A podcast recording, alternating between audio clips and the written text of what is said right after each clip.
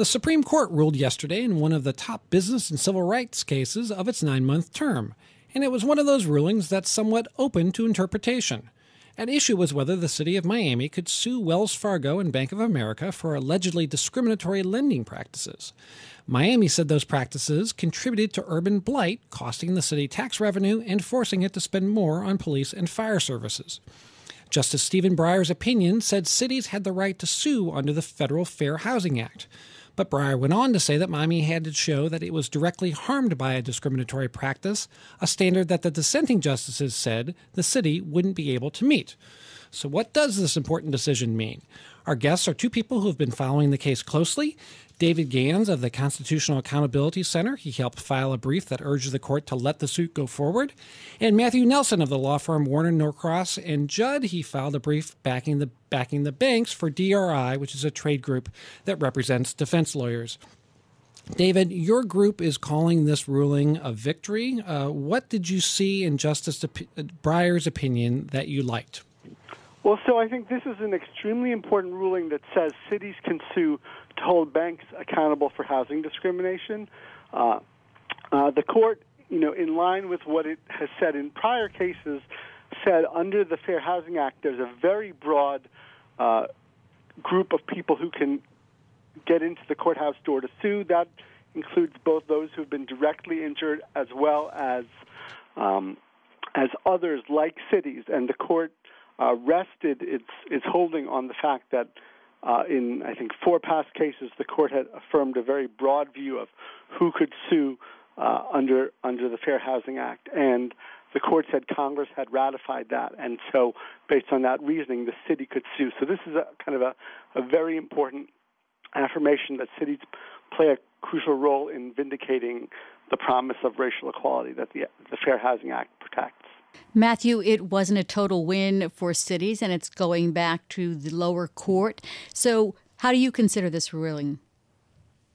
Well, I think that the ruling is a win for the civil justice system in that it reaffirms that liability only attaches to the direct consequences of misconduct, which is a principle that our legal system has held to for more than a century. And the idea here is that um, that the alleged discriminatory lending here has to have directly caused injuries to the city of Miami for the city of Miami to recover damages. So although the court has said that the city of Miami can maintain the lawsuit, they've remanded for the lower courts to determine whether or not the city of Miami's injuries are direct. And here, if you imagine that, for example, you have a neighbor who has a loud party that keeps you up, resulting in you giving an ineffective presentation to a client that results in lost business, that results in decreased revenue for you and layoffs of your employees, you see that at the end of that chain, you wouldn't want the you wouldn't want to be able to have someone say, "I can sue my neighbor for the party that kept me up." And here too, that's the question now that the court has to consider: Is the city of Miami too far detached from the actual discriminatory, alleged discriminatory practices to be able to actually recover damages. David, Justice Thomas in dissent said that the majority opinion, he said, quote, leaves little doubt that neither Miami nor any similarly situated plaintiff can satisfy the rigorous standard for proximate cause that the court adopts. That's that. That's I think what Matt was talking about there. Um, is Justice Thomas right? And if he is right, uh, how, how is this a victory for your side? No, I don't think he's right. I think uh, Justice Thomas and the other dissenters would have just said these cases should be dismissed, and the court did not do that. They uh, they said that the lower court had applied the wrong standard, but they said go back and uh, you know and and flesh out uh, what proximate cause means in this context. And you know it's important. It's not just a standard that applies the same throughout, but it's uh, sensitive to uh, the particular statute. And under the Fair Housing Act, I think you know the same this, this, the same idea that those who should be able to sue to vindicate the act is is is was written by Congress to be broad, and and and those same principles sort of play in when you're analyzing proximate cause. But that's an issue that the court uh, didn't uh, didn't decide, and that's an issue that uh, I expect the the parties will sort of continue to fight about. It's an issue that may come back at a at a further step, but but uh, going forward, these cases will uh, will continue, and the parties will be going back to court to argue uh, uh, what proximate cause means uh, under the Fair Housing Act. Matt, were you surprised that Chief Justice John Roberts joined the court's four liberals in the majority? Uh, not based on the, the oral argument.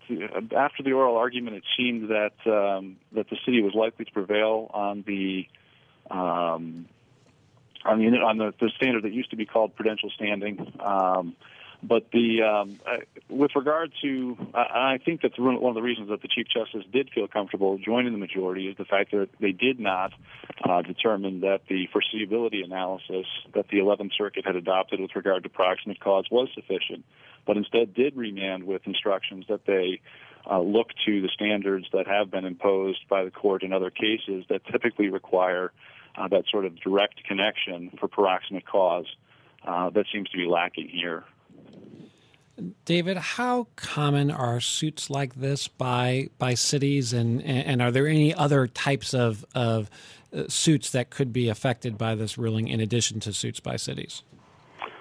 Well, so I mean, there is a history of suits by cities under uh, the Fair Housing Act. The court rested uh, its analysis very heavily on on uh, I think a 1979 case involving a suit by a city. That I think there are also similar suits that are similar to the Miami case that are going on in in uh, other jurisdictions uh, across the country, and you know it it sort of it's it it reaffirms that it's not only those who are who are direct victims of discrimination, but cities uh, have an interest in enforcing uh, fair housing laws and and and uh, preventing and redressing discrimination that that harms uh, the cities themselves. So, I, you know, I think it it it kind of is is a restatement that cities are, are important actors and they have an important role to play in enforcing uh, the promise of equality that the that federal laws protect. Matt, uh, about a minute here.